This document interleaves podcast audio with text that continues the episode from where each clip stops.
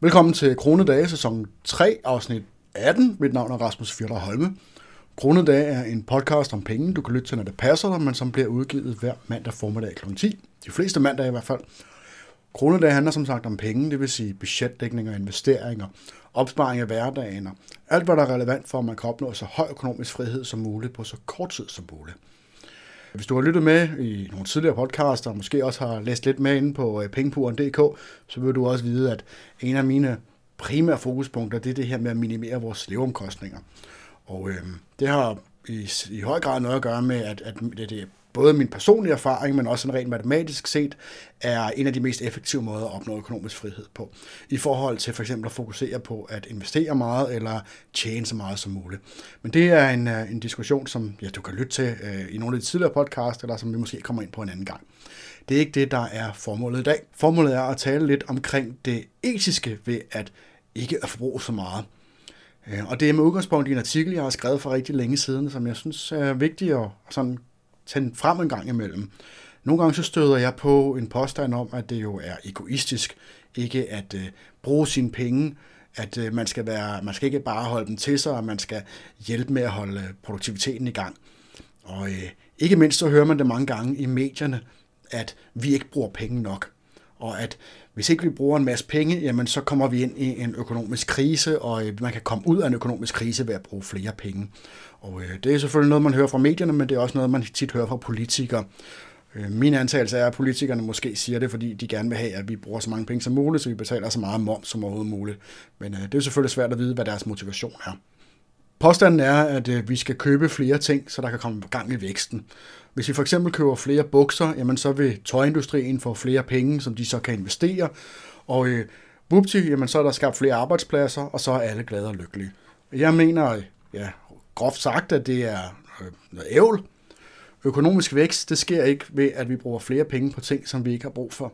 Hvis vi som samfund bliver rigere af at bruge penge, så kunne vi bare sætte ild til hele landet, og så kunne vi bruge øh, oceaner af penge på at genopbygge det. Eller som en klog mand sagde, jamen, øh, hvis det var korrekt, den meget udbredte antagelse af, at en af de få fordele ved 2. verdenskrig var, at øh, alle de penge, der blev brugt på militær isenkram, at det gjorde, at den vestlige verden kom ud af depressionen. Hvis det var korrekt, jamen, så kunne man jo bare tage og, og opbygge en kæmpe flåde. Alle verdens lande, de kunne opbygge en kæmpe flåde, og så kunne de sende den ud i det indiske ocean, og, øh, og så kunne de bombe hinanden derude. Det skulle selvfølgelig være fjernstyret, så der ikke var nogen, der kom til skade, og, og så ville vi alle sammen blive rigere. Og det giver sig selv, når man, når man præsenterer det på den måde, så er det jo meget åbenlyst, at man bliver selvfølgelig ikke rig af at bare bruge penge, og man bliver bestemt ikke rig af at føre krig, fordi det er spild af ressourcer. Af samme årsag, jamen, så er det spild af ressourcer at bruge penge for pengeforbrugets skyld. Bastiat, han formulerede det ganske smukt for halvanden hundrede år siden, og det vil jeg godt citere. Har du nogensinde oplevet den gode butiksindehaver James Goodfellows vrede, da hans skødesløse søn kom til at balle hans glasrude? Hvis du har været til stede på sådan en scene, vil du utvivlsomt bevidne det faktum, at hver og en af de tilskuere, selv hvis der var 30 af dem, efter fælles konsensus til synladende tilbød den uheldige butiksejer denne uforanderlige trøst. Intet er så skidt, at det ikke er godt for noget. Alle skal leve, og hvad vil der blive glarmesteren, hvis glasruder aldrig blev slået tu? Denne form for trøst indeholder en hel teori, som vil dukke op i dette simple eksempel, da det netop er den samme teori, som beklageligvis regulerer størstedelen af vores økonomiske institutioner. Antag, at det koster 6 frank at reparere skaderne, og vi siger, at ulykken giver glarmesteren 6 frank i handel. Det medgiver jeg. Jeg har ikke et ord at sige imod det. Dit resonemang er korrekt. Glarmesteren kommer, udfører sin opgave, modtager sine 6 frank, gnider i sine hænder og i sit hjerte velsigner det skødesløse barn. Alt dette er, hvad der kan ses. Men hvis du på den anden side kommer til den konklusion, som det alt for ofte er tilfældet, at det er en god ting at ballerruder, at det får penge til at cirkulere og fremme industrien i almindelighed, der vil du tvinge mig til at råbe, stop! Din teori er begrænset til det, der kan ses. Du tager ikke hensyn til det, der ikke ses. Det, som ikke ses, er, at vores butiksindehaver har brugt 6 francs på en ting, som han ikke kan bruge på noget andet. Det, som ikke ses, er, at hvis han ikke havde haft et vindue at erstatte, der ville han måske have erstattet sine gamle sko eller tilføjet en bog til sit bibliotek. Kort sagt ville han have brugt sine 6 frank på en måde, som blev forhindret af denne ulykke.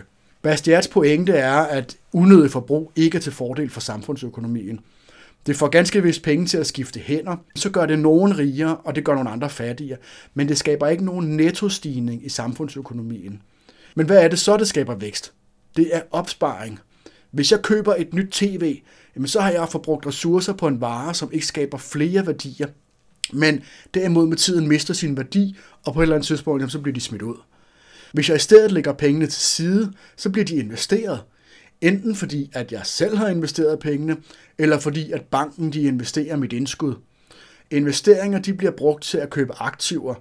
Det kan være maskiner, køretøjer, bygninger osv. osv.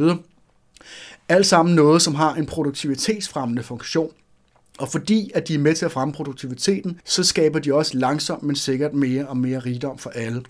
For 100 år siden, der var cirka 50% af befolkningen i Danmark beskæftiget i landbruget.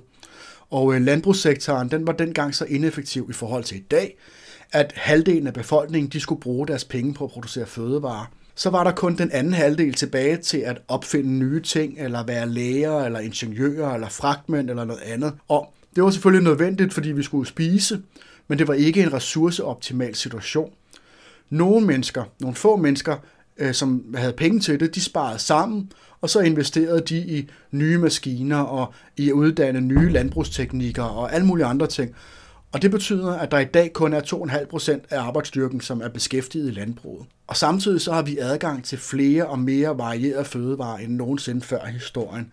Altså den rigeste konge tilbage i tiden havde slet ikke det udvalg, som vi ser i dag. Tænk nu, hvis medierne dengang for 100 år siden, der 50% af befolkningen arbejdede i landbruget, hvis de havde overbevist de her rige investorer om, at de skulle bruge deres penge på sjov og ballade af hensyn til samfundsøkonomien og den økonomiske vækst og bruttonationalproduktet. Tænk, hvis de havde købt øh, nye og dyre sko og arabiske rideheste, eller hvad det nu var at rige mennesker, de købte dengang, i stedet for at investere dem i den øh, fortsatte industrielle revolution så havde der aldrig været en fortsat øh, eller en videreudvikling af den her industrielle revolution, der var påbegyndt. Og internettet var formentlig aldrig opstået. Og de fleste af os var øh, formentlig døde af sult eller sygdom, som det var så udbredt på det tidspunkt. Så kort sagt, rigdom det opstår ikke af forbrug. Det opstår, når mennesker arbejder, bruger hovedet og forbruger mindre, end de producerer. Jeg håber, du kunne bruge det til noget. Det var en kort podcast, øh, men det var noget, som jeg gerne ville ud med. Jeg synes, det er vigtigt en gang imellem lige at gøre opmærksom på det her. Hvis du kunne bruge det til noget, jamen, øh, så håber jeg, at du vil gå ind på pengepuren.dk-support og hjælpe med at holde podcasten kørende også ud i fremtiden. Og uanset hvad, så skal du have mange tak, fordi du lyttede med. Pas godt på jer selv derude.